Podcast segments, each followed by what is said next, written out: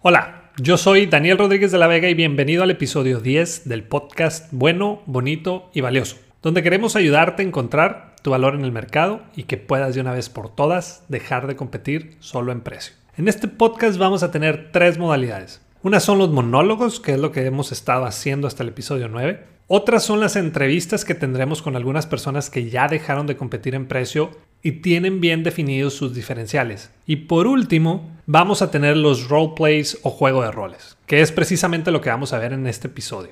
¿De qué se trata un roleplay? Pues prácticamente es generar diferentes situaciones o escenarios de qué hacemos actualmente y qué podemos cambiar o modificar para crear nuestro diferencial. Y todo lo hacemos por medio de preguntas para que el invitado pueda ir descifrando nuevas maneras de diferenciarse. En caso de que quieras participar en algún roleplay, me puedes escribir a daniel.crecesmx.com o por cualquiera de mis redes sociales y poner qué puedes aportar a toda la comunidad. En esta ocasión platicamos con Rubén Rivera, un joven emprendedor con muy buenos retos, pero también con un muy buen de ganas de compartir su experiencia con la comunidad de bueno, bonito y valioso, pero sobre todo con mucha inquietud de aprender. En este tipo de episodios no tendremos la sección de preguntas y respuestas, pero puedes seguir enviándolas porque en el siguiente episodio sí las incluiré. Así que bienvenido y comenzamos. We'll be right back.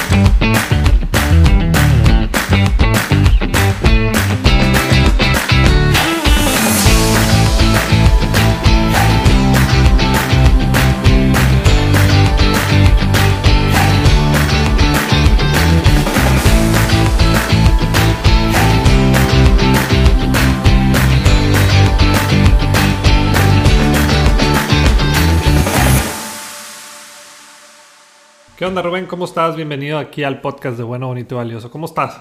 Muy bien, muy bien Dani. Aquí, por fin, después de tantas, de tantas indirectas, aquí andamos. Qué bueno. Yo tenía muchas ganas de invitarte porque, una, has estado muy activo con las preguntas de, los episodios. Fiel seguidor, fiel seguidor del podcast. Excelente. Y, y, la otra es porque, bueno, hemos sido compañeros también en el, en el básquet. Y sé que eres un emprendedor que le ha estado ahí buscando de diferentes maneras en el ámbito empresarial y comercial y pues fue una de las razones por las que te quise invitar. Entonces aquí se trata de, pasarla muy bien, pasarla a gusto, de estar cómodos, pero de que realmente pues salga algo muy bueno para la comunidad de Bueno Bonito y la gente. Exacto, que sea algo que, que podamos aprovechar todos, que podamos aprender por las dos vías y bueno, es, muy fácil, esto es muy sencillo. Es, es, una conversación donde yo te voy a hacer diferentes preguntas y donde el objetivo es que tú solo vayas generando esas ideas de cómo puedes tú crear un diferencial en tu producto o servicio, lo que hagas, que ahorita nos vas a comentar, para, pues, para dejar de competir en precio. ¿no? Dejar de una vez por todas esa famosa guerra de precios que no nos deja nada bueno a ninguno de nosotros. ¿no? Entonces, lo primero que vamos a hacer es que, te presentes qué haces, a qué te dedicas, y ese va a ser el primer paso. Ok, yo soy Rubén Rivera, eh, soy de aquí de Los Mochis, actualmente estoy en Guadalajara y me dedico a la... Bueno, ya escuché los podcasts, entonces me dedico a la salud de las personas, a los mejores, a que rindan más en el deporte. Anteriormente hubiera contestado a la venta de suplementos alimenticios. Ok, a, eso voy también. Eh, porque una cosa es lo que vendes, otra cosa es lo que te compran. Entonces, si, yo te pregunto qué vendes, me puedes decir de cierta manera, si nos vamos a lo específico, son suplementos. Suplementos alimenticios para el, para el gimnasio. Más que nada para el gimnasio, pero ya empecé a vender vitaminas, ah, ácido fólico, colágeno, varias cosas. Ok, excelente. Muy bien. ¿Y qué es lo que te compran entonces? Me compran lo que decías ahorita? Salud. Salud. Salud, rendimiento. O sea, ¿para qué compraría yo un suplemento? Mm, para mejorar tu rendimiento, para mejorar tu salud, más que nada. Rendimiento, ¿a qué te refieres con rendimiento? Con rendimiento me refiero a pues a sacar el potencial que tienes en cuanto al ejercicio, en cuanto al ejercicio, en cuanto al gimnasio, en cuanto al deporte y ya lo demás es más enfocado a la salud. O sea, yo lo he vivido en estas dos partes. ¿Qué rendimiento te refieres a que aguantas más? Aguantas más, te concentras mejor, eh, te ves mejor. Ok, muy bien. Eh, ¿Cómo se llama tu negocio? Suplementos MX en Guadalajara. En Guadalajara. ¿Y tienes Ah, una tienda física. Tenemos dos tiendas físicas. Dos tiendas físicas. La, la segunda la acabamos de abrir. La primera eh, tenemos casi tres años. La segunda, la segunda tenemos tres meses. Y la tienda en línea, suplementosmx.com. Ok, lo mismo que vendes en la tienda física lo vendes en línea. Lo mismo, exactamente lo mismo. Y, De ahí saco todo. ok, ¿y por qué te fuiste en línea? Lo pide la clientela.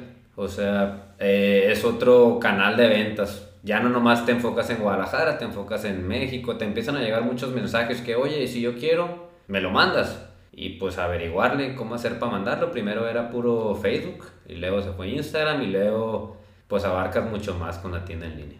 Muy bien. Ahora, este fue tu primer emprendimiento. Mm, sí, ese fue Sí. el primero. O sea, tú te graduaste, estudiaste. Estudié contaduría pública y finanzas en el TEC de Monterrey, en Guadalajara. Ya tenía, ya vendía, así inició.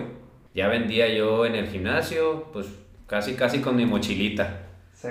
Con mi mochilita de que, oye, todo empezó como que, oye, ¿cómo, dónde consigues o qué tomas para el gimnasio? Eh, pues antes no era tan común, ahorita cada vez ya va siendo más común, gracias a Dios.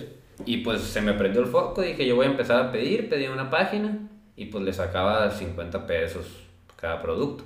Pues me llegaban, lo único malo era que pues que la página no era tan confiable, pon tú que si yo pedía una proteína de chocolate, me llegaba una de fresa. Y pues el que quedaba mal era yo, pues. Digo, no era como que era mi tienda, pero pues ahí empecé a batallarle, ¿no? Y así se fue, me fui, me fui aclientando, ge- a veces que ni llevaba útiles a la escuela, nomás llevaba suplementos. Entonces andaba con dos mochilonas y ahí andaba repartiendo por todo el campus. Ok, muy bien. Ahora, ¿por qué empezaste el negocio? ¿Cuál fue la razón? ¿Hubo alguna razón principal o simplemente porque alguien, o porque tú hacías ejercicio, porque... Mm, fueron varios, varias cosas. A mí se me quedó muy marcado mi último año de prepa, lo hice en Estados Unidos. Entonces yo llegué como el, pues el chico de deporte, si lo quieres ver así, el que iba al gimnasio de aquí de México. Y cuando llegué allá a Estados Unidos, el de tercero de secundaria levantaba lo mismo que yo. Dije, ¿cómo? No puede ser que, que estos vatos nos traigan tanta ventaja. Entonces ya pues empiezas a ver que pues que tiene otra mentalidad allá, que van que van bien enfocados, que todos toman proteína, cuando aquí decías proteína y mi papá, no, no vayas a comprar nada yo y allá los, los pues los gringos ahora sí que prote, que creatina, que lo que quieras se tomaban, casi casi, ¿no? Entonces por ahí empecé, dije yo, pues por algo nos ganan en todo, dije yo. Y ya me vine para acá a la universidad y, y también te vas dando cuenta pues que lo ven como un tabú. Entonces dije yo, pues vamos a irle quitando. Y, y pues así me fui armando con mi equipito de básquet, de que vamos quitando el, el tabú de esto y me empezamos a jalar de verdad. Pues entonces ya fue cuando querían prote y así fue como me fui armando el, Ok. pues el team de los mames y lo que sea. Te pregunto el por qué lo empezaste, porque en, en- en mi caso, cuando yo comencé con, con- con lo que es Creces, que es ayudarle a las empresas a convertir a sus clientes actuales en clientes leales, o sea, cómo mejorar su atención, su servicio y la experiencia del cliente, fue porque yo me empecé a dar cuenta que no me gustaba la manera en cómo nos atendían aquí en la región. Entonces yo veía también y escuchaba inclusive gente que venía de fuera, conocidos, familiares, que me decían, oye, ¿qué onda con la atención? O sea, sí había un problema. Y, y en vez de, de seguir el rollo con la quejada, de yo también quejarme, pues dije, bueno, Una solución. pues, ¿qué podemos hacer? Y por eso nació. Y esa es la razón por la que te preguntaba. De hecho, también trabajando con un cliente, él me decía, oye, creo que hasta lo mencioné en uno de los episodios, pero me decía, Daniel, yo ya no puedo aguantar con este precio que manejo de mis hamburguesas. Y, y el diferencial que él tenía era que manejaba carne de ribeye. O sea, no era cualquier carne, ese era, ese era su diferencial y mucha gente se lo valoraba. Pero me dijo, ya no puedo con este precio. Y entonces yo le dije, pues súbele el precio. Y me dijo, no, es que si le subo ya no me van a comprar. Y entonces le hice esa pregunta, bueno, ¿por qué empezaste tu negocio de hamburguesas? Y me dijo, porque yo quiero, quería o quiero hacer las mejores hamburguesas de la ciudad. ¿Crees que vas a poder seguir haciendo las mejores hamburguesas de la ciudad quitándole calidad a tu producto? Entonces, lo- lo- a, a la conclusión que llegamos fue que pues le subió el precio, le tuvo que subir al precio. No, y la gente te lo acepta. Si eres bueno, te lo acepta. Exacto, exacto, yo le dije, se van a ir los clientes que no son realmente tus clientes. Tus verdaderos clientes se van a quedar porque te compran porque realmente están o vienen porque manejas la mejor hamburguesa o la mejor calidad para tu carne de la hamburguesa. Entonces, e- e- es, es im- pregunta muy importante el por qué empezaste, porque muchas veces empezamos, pues, no sé, porque se me ocurrió, porque vi que era buen negocio por allá, pero si realmente no hay algo detrás de esa idea de por qué nació tu negocio, tal vez sea muy difícil hacerlo crecer. Ok, entonces, como así formulada, ¿por qué empecé? Porque las trabas, las trabas que yo encontraba para conseguirlo aquí. O sea, tú vas a una tienda de suplementos en Estados Unidos y parece Disneylandia, Walmart, de todos colores, de todas las cosas, de todos los sabores. Y aquí vas y una prote de chocolate. Y este de este sabor. Y nomás así te vas muy limitado. Entonces lo que yo siempre he buscado, que es por lo que inicié, es tener la mayor variedad, pues la mayor variedad de los mejores productos. Ok, tú tienes una gran variedad de los productos que ofreces y eso es lo que tú sientes que hace diferencia con, con los demás, con tu competencia. Sí. Ok. Ahora, ¿cuál es el problema que tú resuelves con tu negocio? Mm, el problema que yo resuelvo sería lo del, lo del tabú a los suplementos. Es típico que, hey, oye, si me tomo esto, me voy a morir. ¿Qué me va a pasar? Eh, si me tomo la creatina, me van a salir piedras en el riñón. Nada de eso te va a pasar. O sea, las mamás que llevan a su hijo flaquito y que no le va a pasar nada a mi, a mi chiquito, casi casi, ¿no? Entonces... Es que yo pues, creo que eso viene también muy detrás, o de- desde hace mucho tiempo, ¿no? De que se manejaba, sobre todo lo de los, Los esteroides. esteroides y Sí, todo ese sí, tipo de cosas. Los pues, no. documentales que hay, ¿no? No tiene nada que ver los suplementos con los esteroides, pues. Ok, ¿Cuál es la diferencia? Eh, pues lo- los suplementos, como lo dice el nombre, es, es para apoyarte, o sea, te da, por ejemplo, si tú no alcanzas a comer, en vez de andar pues sin alimentos, sin nada, te tomas la proteína. Para conseguir, por ejemplo, lo necesario para tus músculos de creatina, necesitarías comerte 10 kilos de carne para una cucharadita de 5 gramos. Ok, ¿y qué has hecho tú o qué ha hecho la marca Suplementos MX, ¿eh? Para quitar ese tabú. En la tienda física, pues tratamos de explicarles de que, ¿sabes qué? Nada de esto te va a hacer daño. O sea, por ejemplo, hay gente bien, bien miedosa que, que te dice, oye, no me va a hacer daño y, y se las volteas de volada. ¿Sabes qué? Tú tomas cerveza, tomas tequila, tomas, comes hamburguesas. Todo eso te va a hacer más daño que te tomes una cucharada de prote. Y ya se quedan así como que, ah, bueno. O sea, lo que es es como, eso se entiende física, ¿no? Ponerles ejemplos. En, en línea tenemos un blog. No, no, no, hemos, no actualizamos tan seguido, pero ponemos información. Y en, las redes sociales también. O sea, vamos eh, ahora sí que ayudando a la gente a conocer el, el producto, que se, vaya, que se vaya quitando el tabú de que los suplementos son malos. Ok, en tu página, por ejemplo, ¿tienes alguna información sobre eso o no? Tenemos, sí, tenemos algunos. No empezamos hace mucho con el blog. Tenemos un nutriólogo que nos ayuda. Eh, Ah, ¿tiene un nutriólogo? Sí. ¿Qué hace él con ustedes? No, el nutriólogo nos ayuda al blog. Él, él es el que sube la información Él es el que sube la Ajá. información. Ok. de los. Pues, con- si te la tuvo yo, pues vas a decir, pues tú me quieres vender. Si la sube el nutriólogo, pues ya va más enfocado a, a tu salud, pues. Entonces él sube información de, de por qué la creatina, por ejemplo, no te hace daño, cuánto tendrías que tomarte para que te hiciera daño, que es exagerado, eh, cómo tomarte la proteína, cuál es el mejor tiempo, cómo- así te va instruyendo pues un poco, una guía. Ahora, ¿qué es lo que te hace a ti diferente frente a la competencia y frente al consumidor? Tú manejabas ahorita lo de la variedad, ¿sí? Eso sería con- hacia, hacia el competidor.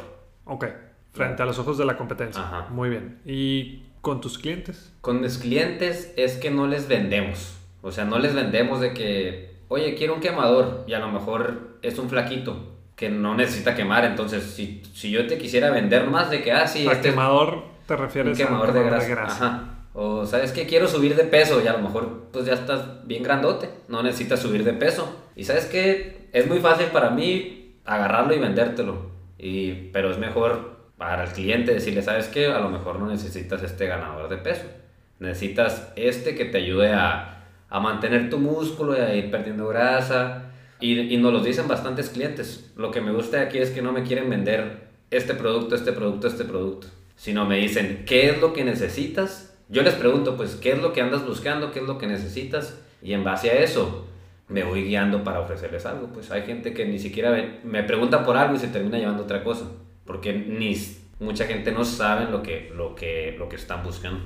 Ok, ok, muy bien. Entonces no es nada más la venta del suplemento, sino que va a un tipo de asesoría. Asesoría se puede decir, asesoría en cuanto a cómo tomártelos, qué horas, si te conviene tomártelos, si no te conviene tomártelos.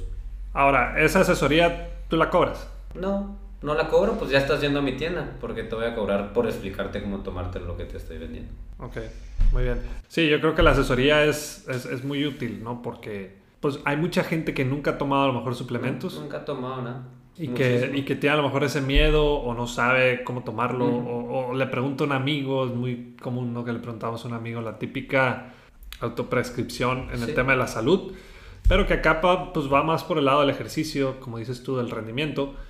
No, yo me acuerdo que una vez te pregunté a ti, oye, pues, ¿cuál me recomiendas tomar? Porque pues había bajado mucho de peso y necesitaba recuperar un poco, ¿no? Y ahí me acuerdo que ahí me, me asesoraste. Ok, entonces tú ya mencionaste tu diferencial frente a la competencia, que te basas en lo que es la variedad y mencionas el diferencial con tus clientes, que es que estás de cierta manera asesorándolos en el producto que están adquiriendo de ti, ¿Es correcto? ¿sí? Ahora, ¿cómo estás en precios comparado con la competencia? Depende a quién veas como competencia. Por ejemplo, si, si me pones con GNC, estoy ultra abajo, súper abajo. Si me pones con los locales ahí de Guadalajara, estoy normal.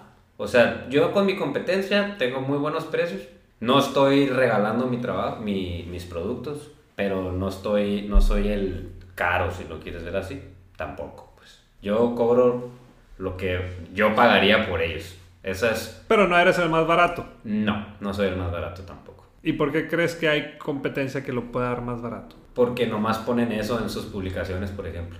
O sea, es lo único que les importa. Pues. ¿Sabes qué? Esta prote, 800 pesos, super precio, y ya. Cuando nosotros te ponemos los beneficios de la proteína, para qué te sirve, cuándo la necesitas, la descripción de cada proteína, porque no todas las proteínas son iguales. Prefieren no batallarle, pues. Y se ve en sus redes sociales, por ejemplo. O sea, no hay ningún mensaje en nuestra cuenta que no esté contestado.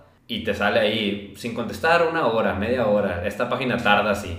Sí. Y te metes a otras, así como Mystery Shopper, y tarda 24 horas para contestar. No, hombre, en 24 horas ya te compró Pero en otro compraste lado. en otro lado. O sea, la gente del gimnasio es así bien, lo quiero y lo quiero ya. O sea, no se van a esperar 24 horas para comprarlo en aquí contigo. Quiero quedarme un poquito más en el tema del precio. ¿Cómo fijas tú un precio? Obviamente, pues te tienes que basar en lo que te lo vende el proveedor. Pero ¿cómo fijas tú un precio? O sea, ¿cómo dices, ah, pues lo voy a vender a tanto? Qué buena pregunta. ¿En qué te basas? O sea, tú se lo compras al proveedor, digamos en, no sé, 100 pesos. ¿Cómo generas tú tu utilidad? O sea, ¿en qué te basas para sacar el... el- el- Depende mucho de, del producto.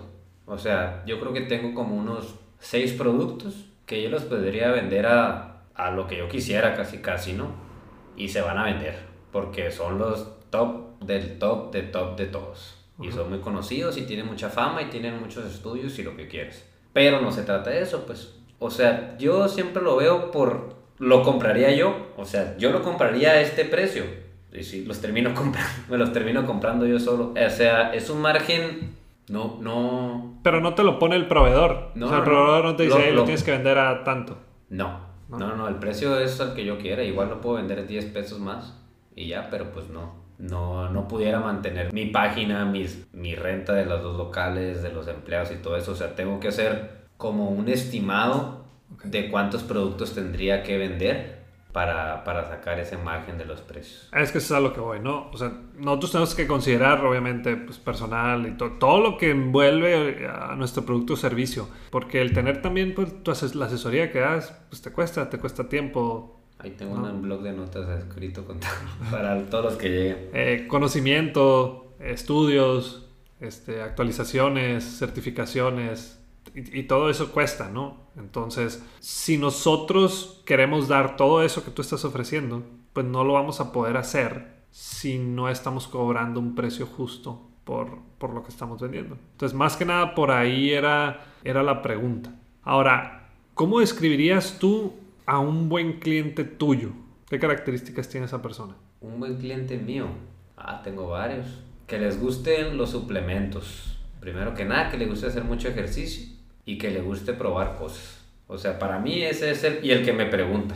Ese es el que, el que más disfruto yo que llegue. O sea, ¿sabes qué? Quiero comprar, quiero... Ando jalando bien en el gym, quiero levantar más. O quiero pesar menos. O quiero aguantar más. Ya leí, por ejemplo, eso es lo que me encanta. Ya vi que, que este suplemento me podría ayudar. ¿Tú qué piensas? Y ahí nos ponemos a debatir entre los dos de que no, sí, que si te tomas este te va a ayudar, pero yo pienso que mejor es. Ese es el que más porque siempre se lleva una buena impresión de la tienda. Porque empezamos a platicar, vemos que a los dos nos apasiona lo mismo y, y se terminan llevando, pues digo, al final de cuentas el negocio, ¿no? Se terminan llevando bastantes cosas. Pero para mí ese, el que se pone a, a conversar conmigo acerca de- del gimnasio, de los suplementos, de lo que hacen, de cómo, a qué hora se lo toma y todo eso, para mí, el que viene informado, ese es el mejor. Ok.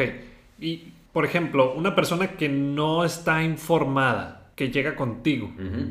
¿no? O que se contacta o se pone en contacto con ustedes, ¿qué es lo primero que haces? O sea, yo, yo tengo, oye, ¿sabes qué? Lo que pasa es que, pues, estoy haciendo gimnasio, pero, pues, mm, Es, es muy difícil. necesito, Es- pues, es- quiero más resultados. Es, es muy difícil porque, porque muchas veces te preguntan y, y- y el cliente no sabe ni siquiera cuál es el objetivo que tiene. O sea, ¿sabes qué? Oye, quiero algo, así literal me ha tocado, quiero algo que me... Que me Pero no que saben me- ni qué. Sí, sí, sí, que no saben ni qué preguntarte, entonces tienes que ver como hacia dónde va ese algo. Quiero, ¿Qué producto vendes? Y yo, "Ay, pues vendo siete diferentes secciones de producto.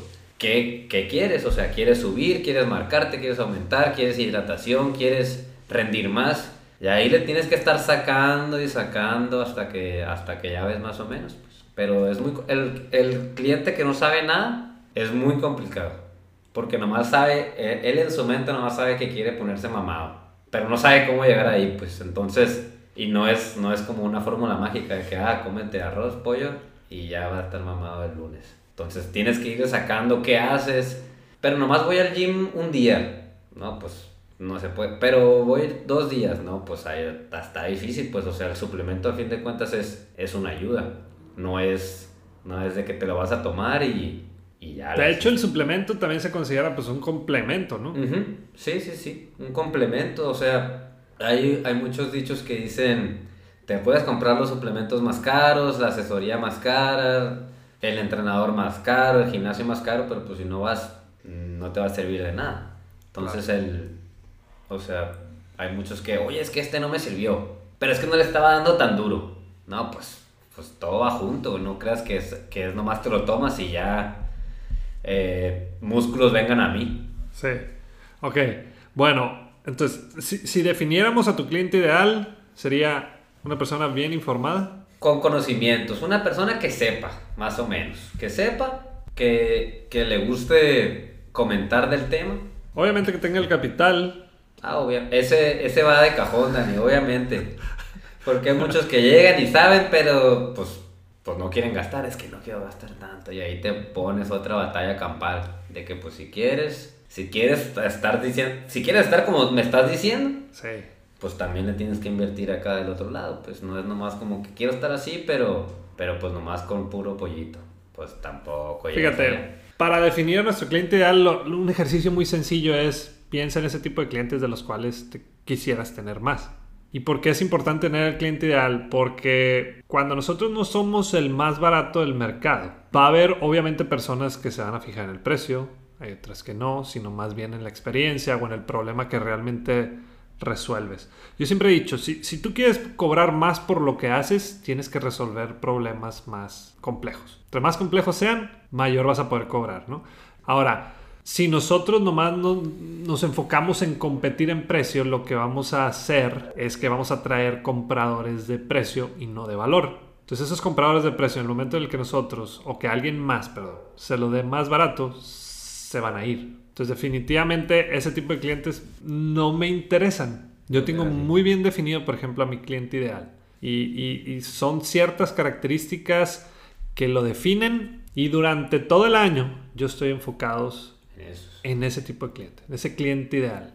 Sí, que tenga el capital. Tomo en cuenta muchísimas cosas, ¿no? Que realmente tenga un problema que yo le pueda resolver. Tiene, obviamente me enfoco también en la ética. ¿Qué tan ética es su empresa, la persona, si me conviene trabajar? Pero, por ejemplo, yo tengo muy bien definido a mi cliente ideal y a esos que no están dentro de mi cliente ideal no los busco durante el año. Pero tengo una conferencia anual. Tengo otros talleres abiertos al público durante el año, que son tres o cuatro y la conferencia que hago por lo general en noviembre. ¿A quién invito a esa conferencia de noviembre? A los que no son mis clientes ideales. Porque si he tenido gente que me dice, oye Daniel, necesito esta capacitación, pero tengo tanto. Y yo, híjole, la verdad es que mira, ahí te va. Las capacitaciones que nosotros hacemos que van de esta manera, lo que logramos es esto, esto y esto. Y la verdad es que nuestros precios andan entre esto y esto. Y la verdad estamos un poco desfasados o algo desfasados en el tema de la inversión. No los dejo tirados, sí, sí los recomiendo con alguien más. Pero, ¿cuándo busco yo a esas personas? Cuando tengo los talleres abiertos al público o cuando tengo la conferencia anual ¿Por qué? Porque sé que ahí sí pueden invertir, o sea, si tienen el capital, si tienen el flujo para poder invertir en eso. Pero durante el año yo estoy enfocado en mi cliente ideal y sobre esos voy. Entonces es muy importante que tengamos muy bien definido ese cliente ideal, qué características debe tener, que está muy bien lo que has mencionado aquí. Dice que esté informado, que, que tenga el conocimiento, que le guste el hacer ejercicio, el, también el, el comentar sobre el tema, específico que tenga obviamente pues el dinero para pagarlo. ¿Qué otra cosa podrías poner? Que sea apasionado sobre el ejercicio. Con eso ya los tienes. Ok, ahí te va. Fíjate, todas las cosas que has mencionado comienzan contigo. O sea, tú quieres tener a alguien apasionado sobre lo que tú vendes, tú tienes que ser apasionado. Tú quieres a alguien informado, pues, tú tienes que estar obviamente informado. Tienes que tener conocimiento, pues tienes que tener conocimiento. Que le guste la conversación sobre, pues tienes que ser una persona que le guste conversar. Pero a lo que voy es que todas las características de nuestro cliente ideal empiezan con nosotros. Hay gente que me dice, es que yo quiero que, que pues me recomienden. Pues sí, para recomendar tienes que hacer un buen trabajo. Oye, es que yo quiero que sea leal conmigo con mi empresa. Pues sí, tú primero tienes que ser leal con él para que luego él sea leal contigo. Oye, es que yo quiero que confíe en mí. Ok, tú primero debes de confiar en él. O sea, siempre empieza del lado de la marca, de la empresa o de la persona que, que está en el negocio. Un punto muy importante es tener bien definido nuestro cliente ideal. Y entre más definido y específico lo tengamos, mucho mejor. Y sobre esas personas vamos. O sea, nuestra oferta de valor, nuestro diferencial, nuestra estrategia de marketing, de ventas, de recuperación de clientes, tienen que ir enfocados en ellos. No estoy diciendo que no peles a los otros, pero no, no, son nuestro mercado específico al, queremos, al que queremos llegar. Estoy de acuerdo. O sea, hay un cliente muy bueno que no disfrutas la venta igual que, el, que como el cliente ideal que te estoy mencionando. Pues hay un cliente que se puede llevar más que el cliente ideal y nomás llega, oye, quiero, ¿qué me recomiendas? Quiero lo mejor de esto. ¿Esto crees que tú es lo mejor? Sí. Ah, bueno, sale, dámelo y ya, y ya se fue. Y ya te quedas de que ya, fue, todo. En cambio, el cliente ideal, pues ahí te estás argumentando que esto sí, que esto no, que ahí te vas por aquí, que tómate esto acá. Entonces, disfruto más la venta del cliente ideal que la venta del otro cliente que nomás vino y se llevó pues una cosa de cada, de cada producto y, y pues fue buena venta al final de cuentas, pero pues no la disfrutas igual pues. Claro, no es lo mismo. Ahora, ¿qué cosas negativas tú ves en tu producto? Porque todos los productos o servicios tienen algo negativo. Obviamente, pues tenemos nuestras cosas positivas, pero las cosas negativas también. Y no quiere decir que sea malo, simplemente es una manera en la que nosotros podemos mejorar. Te pongo un ejemplo. Cuando, cuando yo hice este ejercicio, me acuerdo que las cosas negativas que yo veía era que al personal de las empresas no le duraba la capacitación. O sea, los capacitábamos y a los dos, tres meses andaban igual. Entonces era un problema, era algo negativo. Y, y lo que empezamos a hacer fue a diseñar de una manera distinta nuestras capacitaciones. Entonces son unas capacitaciones que van a, largo plazo. Tenemos una sesión a la semana de dos horas, hemos pasado una semana o 15 días dependiendo de la empresa, de la problemática que traigan o del número de personas que están tomando la capacitación. Se, ve, se dejan una serie de ejercicios durante esa semana. En la siguiente sesión dedicamos una parte del tiempo a ver esos ejercicios que dejamos, vemos el siguiente tema y entonces es una capacitación que se va mínimo seis meses. Sí, se te va quedando grabada porque se te queda grabada. Pues. Exacto, entonces empezamos a ver un cambio en la gente, cómo empezó, cómo va y cómo terminó. Y, y, ya no era, no había una necesidad de volverlos a capacitar tan seguido. Entonces, esa fue una manera en la que nosotros algo negativo lo convertimos en, o buscamos una solución. Y, y, aquí es donde te quiero preguntar, ¿qué elementos negativos hay en tu producto? En mi producto sería lo que te vengo diciendo el tabú. Y otra cosa es la evidencia científica. O sea, muchos productos de los que yo vendo están en, en que si sirven o que no sirven. Entonces ahí muchas veces te ponen aprietos a mí como vendedor, a, mis vendedores, porque pues sabes que pues sí están dudas si sirven o no. Como deportista, yo siempre lo he visto de esta manera, como deportista si está un producto en que puede que te sirva, está en Ah, puede que no te sirva, está en veremos. ¿Sabes qué? Pues yo mejor me lo voy a tomar. Capaz que en cinco años dicen, hey, ¿sabes qué? Sí servía esto. Y ya, llevas, ya te llevo cinco años de ventaja. En vez de que tú que, hey, ¿sabes qué? Pues no me lo tomaba porque a lo mejor no servía. Pero sí sirve. No, pues ya vas cinco años atrás que yo. Sí, al, final de cuentas yo creo que la persona que dice que si funciona o no funciona es uno mismo. O sea, lo tomas, haces tu ejercicio y tú eres el mismo que dice, oye, ¿sabes qué? Pues si me funciona o no me funciona.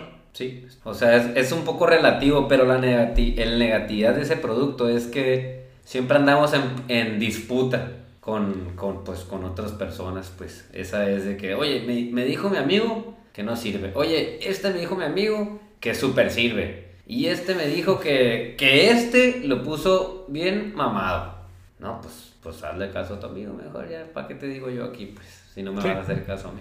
Sí, lo, más que puedes hacer tú es, orientarlo, informarlo. Esa, es la, negativa de mi producto. ¿Cómo resuelves esa negativa? Pues con conocimiento. O sea, ¿sabes qué? Si hay, si hay, puede que haya estudios que dicen que no, pero aquí te tengo este que dice que sí. Y este te dice que sí porque, porque esto. Y, y así te vas. Tienes que, por eso yo a mis empleados te, eh, pues les hago mucho énfasis de que tienes que saber lo que estás vendiendo. O sea, tienes que saber qué responderle, porque hay gente que no está esperando que, que te equivoques en, en, un temita para que, sabes que ya no, no lo quiero, este no me convenció. Entonces, tienes que tener argumentos para, pues ahora sí que contraatacar a, pues, al, al cliente, sin renegarle, pues, de que, ¿sabes qué? Sí, pues sí está este que, que no funciona, entre comillas, pero aquí está este que sí, del mismo, es el mismo, nomás que, pues, tienes que irlo orientando.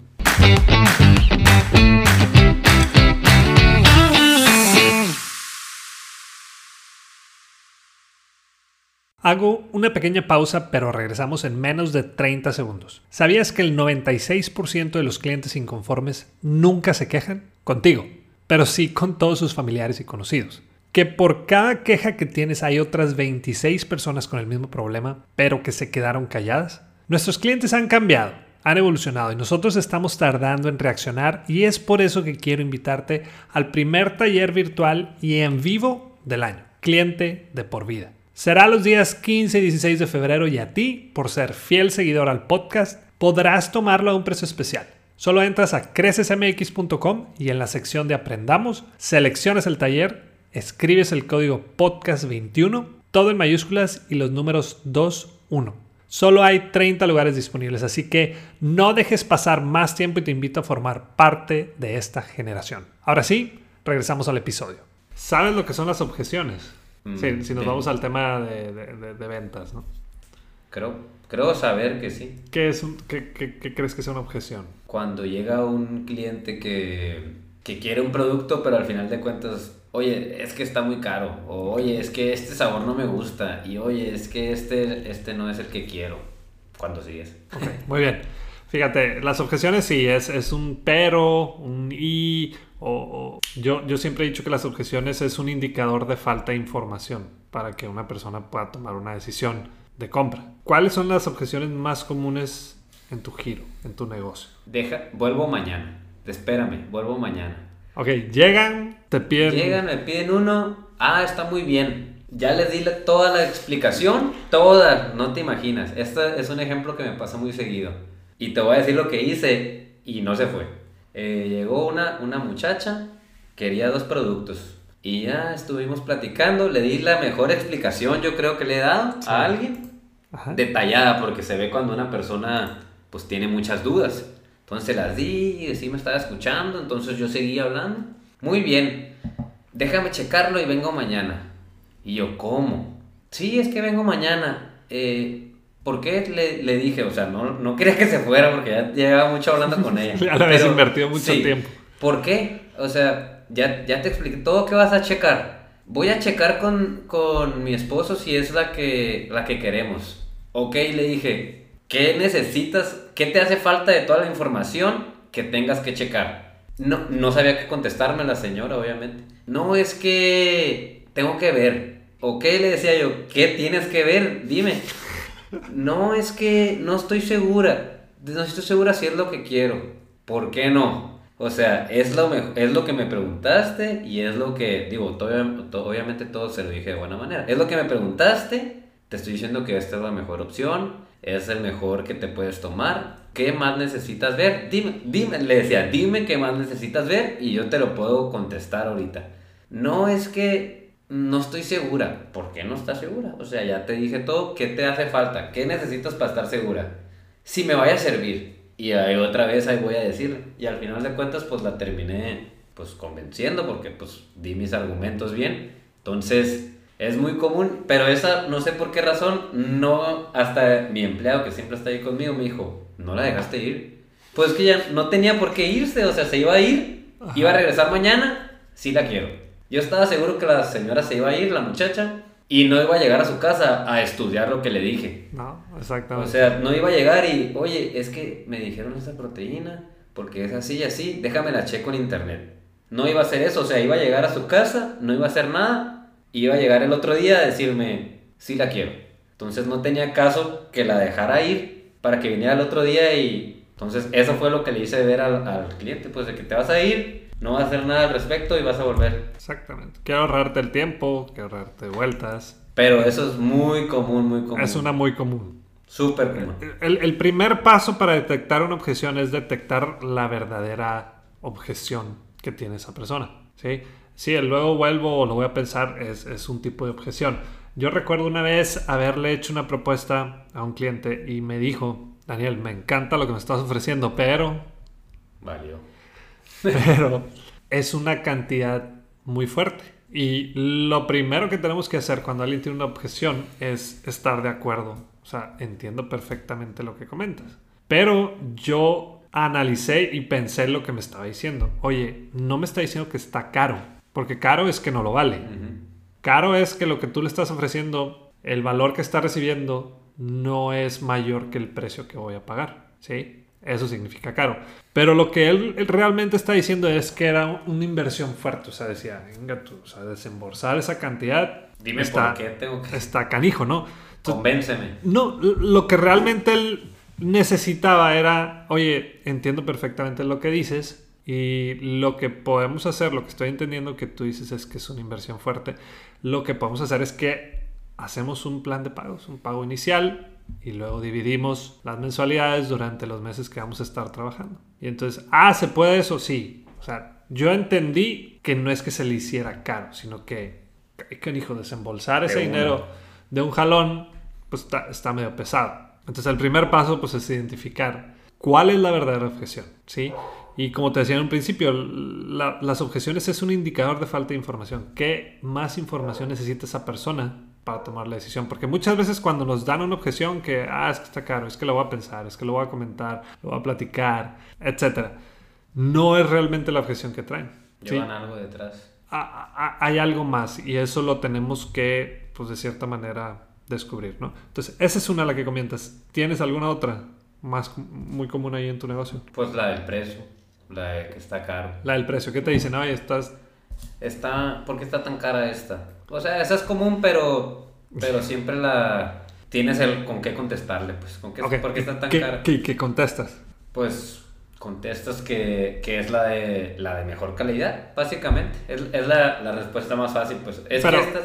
Ok, una cosa es que te comparen con otro producto que tú tengas y otra que te comparen con otra tienda o con la competencia tuya. ¿Sí me explico? Sí. O sea, tú tienes diferentes marcas en tu tienda, ¿verdad? Sí. Y entonces pues cada una tiene su precio, ¿no? Y ellos llegan y a lo mejor tú le quieres vender una, o está ella preguntando, o esa persona está preguntando por una marca en específico y te dice, ay, güey, ¿por qué tan cara? Comparándola con la otra marca que tiene ahí enseguida. Sí. Ahí está muy fácil, muy sencillo. Ya sabes qué, lo que pasa es que este contiene esto, esto, que te permite hacer a ti esto, esto y esto. No requieres tantas dosis o no sé cómo le digas tú. Sí, sí, eh, para tomar porciones. porciones y lo que tú quieras, ¿no? Entonces, puedes, eso, eso yo creo que es una manera fácil de Ajá. manejarlo. Pero cuando la objeción es al precio comparado con tu competencia o comparado con internet, ¿qué haces? ¿Qué hago? Ahí la competencia me hace, me hace muchos favores a mí. Porque Porque mi competencia es muy chafa. Es muy chafa si lo quieres ver así. No le echan ganas. O sea, entonces, ¿sabes qué? Compré aquí, pero me atendieron bien mal. Y el producto estaba como golpeadito. O estaba rayado. O, o abrí la pastilla y era de otro color. O sea, me la ponen muy fácil. Entonces digo, bueno, ¿por qué está más caro aquí conmigo que allá?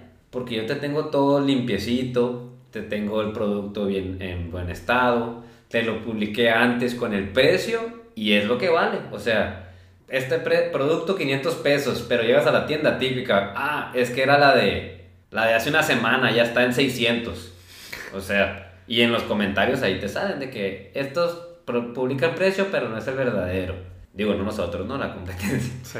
Entonces, o sea, ¿prefieres eso y prefieres irte a, a la ruleta a ver de qué llegas y a ver si está el precio? ¿O prefieres, ¿O prefieres venir aquí, que todos los precios los tenemos ahí en línea y ya sabes a lo que vienes? Pues te digo, por, por ese lado me la ponen pues muy sencilla la competencia, a, a mi parecer. Pues. Sí, hay, muchos factores. Yo me acuerdo estar buscando un micrófono de solapa no hace mucho. Y pues estaba el hecho de pedirlo por internet. Pero bueno, hago el esfuerzo de comprarlo aquí en la localidad para que pues, se quede aquí. Aquí. ¿no? Me acuerdo que llegué a la tienda y, y les pregunté del micrófono. Ah, sí lo tenemos, ¿no? Y ya cuando me lo mostraron le dije, oye, este, este no es, es el que trae esta característica así. Esa.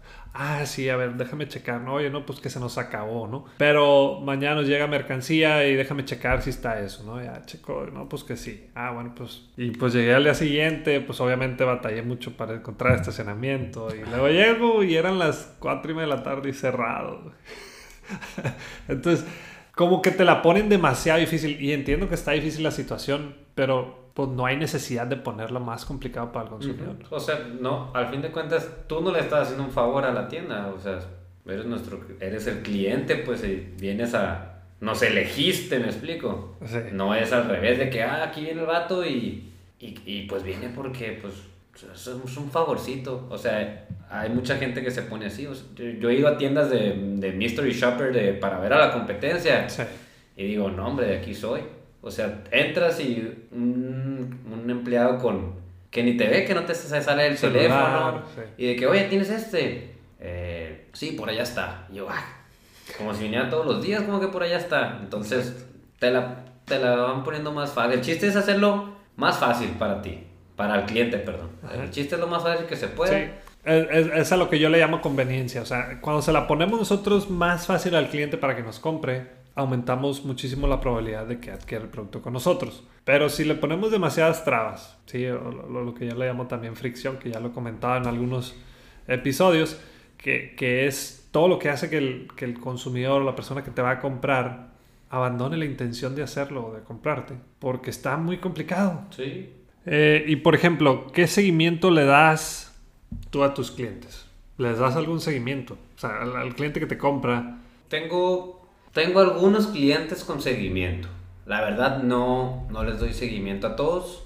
Trato de darles el mejor servicio que se pueda. Porque esto de los suplementos pues es cada, cada mes, casi casi, cada mes, cada dos meses. Entonces siento yo que si les das el seguimiento, digo, si los tratas bien, van a volver contigo.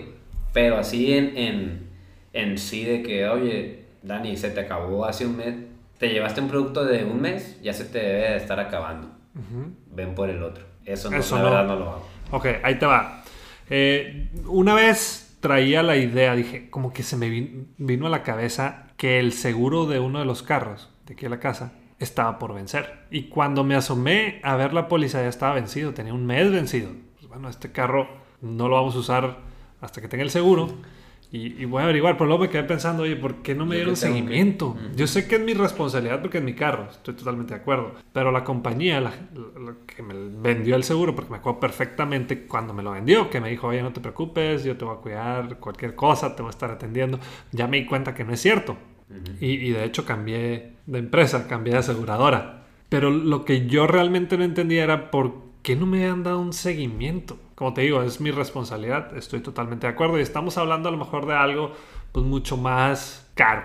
Pero en, en- te, te menciono otro ejemplo, los carros, los, los servicios de las agencias. Yo no entiendo por qué muchas agencias no hacen. Sí, tengo entendido que algunos lo hacen.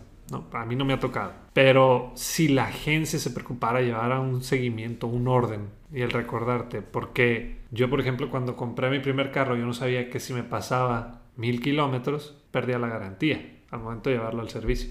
Y entonces cuando lo llevé al servicio me dijeron, oye, no, lo que pasa es que ya perdiste la garantía por, por esta razón. Y yo, oye, es que no sabía, es mi primer carro, nunca había dado un servicio de carro. Y me dijo, no, pues sí, es que pierdes la garantía. Al final de cuentas me dieron chance y, y- y pude mantener la garantía. Y aprendí la lección. Pero yo creo que si la empresa se involucra un poquito, sobre todo con tu cliente ideal, ¿no? con tus clientes más leales, a darles ese seguimiento para que evitarles algún tipo de molestia. Imagínate que tú, de hecho ya existe ¿eh? el, el modelo de suscripción en los, en los suplementos en donde tú tienes una suscripción mensual, tú pagas una cantidad mensual y te llega el suplemento automáticamente a tu casa. Así como si estuvieras pagando, no sé, tu servicio de internet, donde cada mes se te cobra tu mensualidad y sigues con tu servicio. Pero en suplementos, pues tú pagas la mensualidad y automáticamente te llega a tu casa el suplemento. Ya no tienes que, que- que ir por él o llegar a comprarlo o meterte para pedirlo. Simplemente, pum,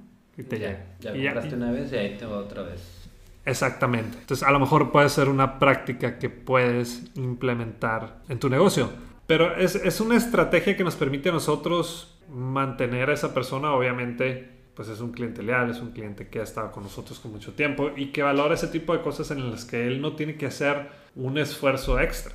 El seguimiento no es nada más decirle, oye, ya necesitas. No, es, es tal vez con información que le pueda servir, qué resultados se han visto con alguna persona. Es a lo mejor darle un, programita en el que él pueda llevar los registros de los avances que ha visto, de qué vio, qué cambios vio, qué tanto aguanta el rendimiento, etc. Y a lo mejor tú eso se lo puedes proporcionar y él lo va llenando y entonces se, se- como que se compromete. Los famosos retos también, los programas de recompensas también es otra manera. Al final de cuentas son cosas que nos pueden ayudar a nosotros a, a darle un tipo de seguimiento sin incomodar, o sea, sin estarle diciendo, ella compra. Obviamente todo eso tiene que, que ser con, con permiso del, del del cliente. cliente. ¿no? Porque si no, sí podemos llegar tal vez a, a incomodar. ¿Ok? Muy bien.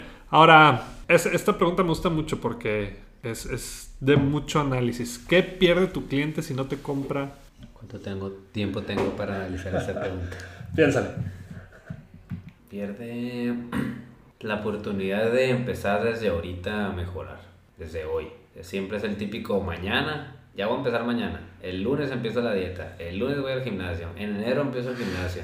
Entonces, hoy. Los famosos propósitos Sí, de sí. fin de año, ¿no? Pues eso siento yo que es lo que pierde. Que en sí, sí, sí vas, o sea, sí es una parte importante de tu, de tu meta. Si lo que quieres es ser saludable, mejorar y todo, sí, sí siento que es una parte importante los suplementos. Ok, ¿y cómo puedes tú crear esa urgencia? Obviamente no de manera no ética o gandallista, como le dicen algunos, ¿no? Pero ¿cómo puedes tú crear esa urgencia de que, hey, oye, Oye, poniendo, estás haciendo pensar mucho, Dani.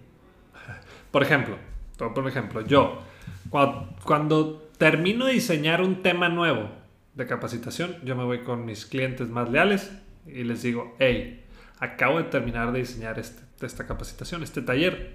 Esto es lo que vemos, esto es lo que tu personal va a ver, pero estos son los resultados que tú puedes esperar. Pero además, nadie lo ha tomado. Serías la primera persona en tomarlo y en poder llevar a cabo eso. ¿no? Entonces yo creo un tipo de urgencia en el que, ah, poco nadie. A ver, a ver, vamos platicando A un ver. poquito más, ¿no? Ok. Podría ser usando una comparativa de personas que sí lo toman y personas que no lo toman. Ahí puedo usar la urgencia de que, ¿sabes qué? Personas que tomaron este suplemento en cuatro semanas, que es más o menos pues, cuatro semanas, eh, vieron estos cambios de músculo, de fuerza, de, de, de lo que quieres, de rendimiento. Y esas personas que no lo toman, subieron, mejoraron, pero en comparación a los otros, en 30% en vez del 100%. Esa puede ser la urgencia. Que más que nada va por ahí. O sea, Ok. si, me lo, si me lo empiezo a tomar hoy, ya, ya empecé y ya voy, a, ya voy para arriba. Si no, pues ahí voy a ir, pero un poco más lento. Ok, ahí te va. Cuando tú le ayudas a esa persona a tomar la mejor decisión de compra, no va a tener una cruda moral al comprarte a ti. Ponte a pensar esas veces en las que tú has comprado algo y, y te metieron demasiada información o, te vendieron algo que tú no estabas completamente convencido de que era lo mejor para ti, llegas a tu casa y dices, chingados, ¿no? Y andas buscando a lo mejor la manera de regresarlo o, simplemente te quedó pues una mala impresión, una mala experiencia. Pero cuando tú le ayudas a esa persona a tomar una muy buena decisión, que no necesariamente sea el producto más caro, dejas una muy buena impresión a esa persona, porque se está dando cuenta que lo estás ayudando o que estás de su lado para resolverle su verdadero problema. Entonces, siempre hay que enfocarnos en ayudarle a esa persona a tomar una buena decisión de compra. Porque si no lo hacemos, ese cliente lo va a ser un cliente molesto. Se va a dar cuenta. Si lo quieres engañar, se va a dar cuenta. Se va a dar cuenta, va a hablar mal de nosotros, va a regresar y luego vamos a decir nosotros qué cliente tan difícil. ¿no? Cuando nosotros fuimos quienes se la pusimos difícil. ¿De qué otra manera? A ver, no te preocupes, tú tienes tiempo. ¿De qué otra manera? Está muy bien lo que dices, es una muy buena idea. Oye, ¿cuál es la necesidad de esperarnos? Si de todas maneras. El, chiste es empezar. En cualquier cosa que hagamos, el objetivo está empezar. Y, y, volvemos a la misma pregunta. ¿Qué va a perder tu cliente si no te compra hoy? Pues que todo se trata de resultados. O sea, si quieres resultados, tienes que empezar hoy. O sea, ya, no puedes. Exacto, exacto. Vete de atrás para adelante. Oye, bueno, ¿cómo quieres estar un año? O en seis meses ah, no, pues mira, quiero, quiero hacer esto, quiero hacer esto, porque en algún tiempo atrás este, logré esto haciendo ejercicio en el gimnasio. Ok, fíjate en todo el tiempo que tienes que invertir y para invertir, pues yo creo que el mejor momento es eh, empezar de una vez y con nosotros vas a tener la asesoría, el acompañamiento y la información necesaria para que tengas los mejores resultados. Muchas veces es, pues, cómo me quiero ver yo en el futuro Sí, yo lo aplico mucho esto con mis clientes. Hey, no quiero que te veas ahorita, quiero que, pienses en cómo te quieres ver, qué imagen quieres dar tú con tus clientes en un año, que nosotros terminemos la capacitación. Y entonces empiezan ellos, no, no, pues me quiero ver así. Entonces empiezan a emocionar porque anhelan o quieren verse de esa manera. Pero saben perfectamente que no va a ser pues, fácil. Sí, que, no, que no va a ser así nomás porque En uno, dos, tres meses, sino que va a ser algo que va a tomar algo de tiempo pero por lo menos los involucras a que se vean de una manera distinta. Entonces, e, eso ayuda mucho. Ok, muy bien. Ahora, ya mero terminamos, ¿no? Pero esta es una pregunta muy importante. ¿Quién es tu competencia? Ojo, porque he dicho, he hecho esta pregunta y hay gente que me ha dicho, no, es que yo no tengo, o sea, mi producto es único en el mundo. Mucha, mucha competencia. Sí, sí, sí. Entonces, ¿quién es tu competencia? Porque por lo general pensamos que nuestra competencia es nada más la competencia directa, ¿no? Otro negocio que venda suplementos. Pero ¿quién más puede ser tu competencia? ¿Quién más puede ser mi competencia? Que no sea un, un vámonos, directo. Vámonos a mi caso. ¿Quién es mi competencia? ¿Tuyo? Sí. No sé. Ponte a pensar en, en, capacitaciones, en entrenamiento. Pues capacitaciones de liderazgo, de ventas, libros. ¿Libros? ¿Qué más? Pues otros podcasts. Otros podcasts, ¿qué más? ¿No bien? Mm. Si te fijas, todo lo que he mencionado no es realmente una competencia muy directa, sino que hay diferentes ramas.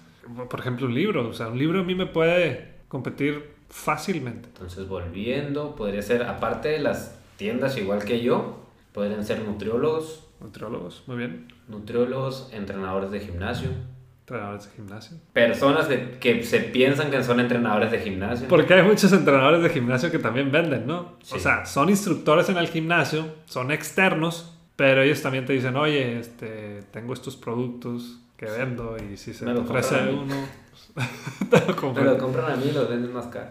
No, nutriólogos, entrenadores de gimnasios y personas que nomás busquen hacer negocio entregando suplementos. Inclusive pudiera ser también la gente que decide no hacer ejercicio. Pues sí, buena, buena observación.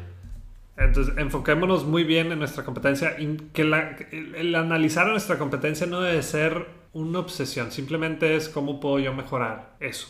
Yo siempre he pensado que para conocer nuestro diferencial hay dos maneras. Una es preguntarle a nuestros clientes más leales, es, ¿por qué sigues conmigo?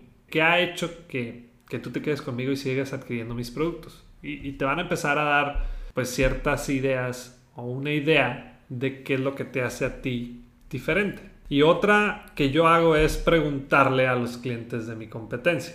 Yo voy con ellos y les digo, hey, ¿qué no te gusta de tu proveedor actual de capacitación? Oye, pues sabes que no me gusta esto, no me gusta que hagan esto, no me gusta que aquello, que te digan esto, que los traten así. ¿Cómo haces que, cómo encuentras, cómo sabes quién es el cliente de la competencia y cómo haces que te, que acepten a decírtelo? Porque, por ejemplo, eh, obviamente pues voy con gente que, que conozco y, y yo no tengo nada de malo con que alguien me diga que no. De hecho, si me dice que no, prefiero que me diga que no a que me diga, oye, este, no sé, lo voy a pensar. Entonces, yo, yo muchas veces le digo, oye, mira, en muchas ocasiones cuando me dicen que lo van a pensar, es que realmente no es su prioridad. Y está bien.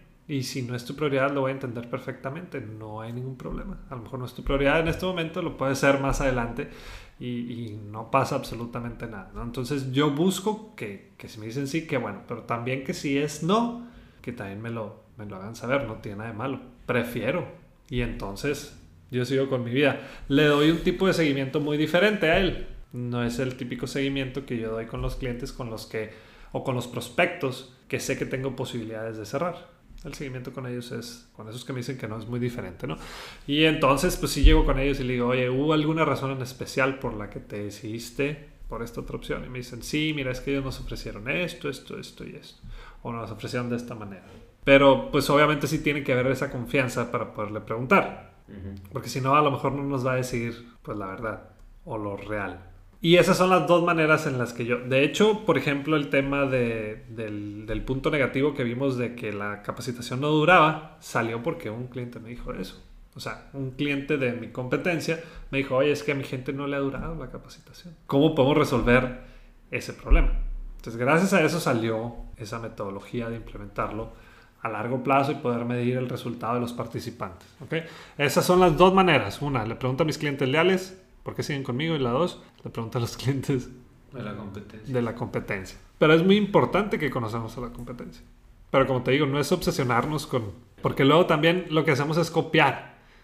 Y el copiar pues, no nos va a ayudar en nada porque vamos a seguir siendo más de lo mismo. El objetivo es ver qué hacemos diferente. Tenemos que tomar muy en cuenta que es nuestra competencia, no obsesionarnos, no buscar copiar, buscar sino ser diferente. Qué podemos hacer nosotros de manera distinta. Y desde ahorita digo, la gente que piensa que no tiene competencia, más bien no tiene mercado. Pues sí. o sea, no tiene mercado, todo el mundo tiene competencia. ¿sí? Es, es un ejercicio muy sano analizar nuestra competencia. Y no nada más a nuestra competencia, a nosotros mismos también. Tú analiza tu empresa. Analizando. Cuando analizas la competencia te vas viendo tú de que ah, estos hacen esto, Exacto. Ahora, un punto muy importante es que el diferencial no es para siempre. Un diferencial que yo utilizo es que, es capacitación que dura. Yo sé que alguien más lo va a utilizar en algún punto. Entonces, nuestro diferencial tiene que estar evolucionando. Hay tres cosas con las que debe contar un diferencial. Una es que sea único, que sea valorado por el cliente, por el consumidor. Si no lo valora, pues no te lo va a pagar. Te va a costar a ti. ¿no? Y la otra es que sea fácil de comunicar que sea muy sencillo comunicar, pues nuestra capacitación dura. ¿sí? Ahí en Guadalajara hay, hay pues, me imagino que conoces las carnes Garibaldi, uh -huh. carne. Ellos tienen tres platillos, chico, mediano, grande. Creo que tienen también frijoles y las famosas Tostaditas. tostadas esas, ¿no? Ellos tienen un diferencial muy marcado, ¿cuál es? Rapidez. La rapidez. Tú llegas, lo pides, pum, te lo traen, ¿no? ¿Es valorado por el cliente? Sí. ¿Cómo lo comunican? Tienen su, su récord Guinness, no sé si lo has visto. Tienen el récord. Guinness. Y lo tienen colgado ahí en una pared y la gente llega y se toma fotos. Y, y es una manera de comunicar el diferencial que tienen, que es la rapidez. Tienen el récord Guinness y están muy orgullosos de ellos y lo muestran y lo comunican, etc. Entonces son tres cosas. Una, que sea único, que sea valorado por el cliente y que sea fácil de comunicar. Entonces tienes tarea, Rubén. Ya me voy con varias tareas. que de eso se trata el, el ejercicio, ¿no? De, por eso te hice tantas preguntas, porque el chiste es que tú mismo lo analices en vez de yo decirte qué hacer, porque al final de cuentas es tu negocio. Tú conoces a tus clientes mejor que nadie. Tú sabes qué puedes implementar y qué puedes probar. Ahora, no es que hay una receta, tú tienes que hacer prueba y error. Tienes que ir viendo qué es lo que valora tu cliente y tu mercado. Inclusive ellos mismos te lo van a estar pidiendo. Así me, así me pasó a mí con el tema de los podcasts. Oye, Daniel, lo que pasa es que yo ya no quiero que mi gente vea una capacitación después de que llegan de trabajar. O sea, tienen que echar un video después. No, me dijo no. Y entonces creamos los podcasts para las empresas. Este es público, ¿no? Este lo- cualquiera lo puede escuchar en, en Spotify, en Apple Podcasts, donde sea. Pero tenemos un podcast privado para las empresas en donde la gente llega, lo único que necesita es un celular, una tablet, una computadora. En lugar de echarse una capacitación después en su casa durante su ida al trabajo o mientras hace ejercicio, puede estar escuchando la capacitación y tiene su evaluación y es una manera distinta. Pero tu mismo mercado te lo va a ir exigiendo. Oye, ¿por qué no haces esto? Oye, ¿por qué no haces aquello? Y entonces tú puedes hacer a prueba de error, ver qué es lo que valora tu, tu mercado, tomando en cuenta tu cliente ideal, cuál es tu diferencial, etcétera, etcétera. Excelente. ¿Ok? Súper bien. ¿Tienes alguna otra pregunta, alguna duda? Ni una. ¿Cuándo vas a empezar? Ya, hoy. Si quieres resultados, hoy. Hablando de... Muy bien, pues te agradezco mucho, qué bueno que estuviste aquí. Esperamos tenerte en un episodio más adelante para ver cómo vas y qué, qué, qué- qué ver has hecho, qué cambios has hecho, Sí, qué has implementado. qué has visto, qué reacción has visto en la gente y, y todo eso va a ser en beneficio para toda la comunidad de Bueno, Bonito y Valioso. Pero qué bueno que estuviste. No, cuando quieras, aquí vamos a andar siempre, ya sabes. Órale. Muchas gracias y nos vemos pronto. Muchas gracias. Nos vemos. Hasta luego.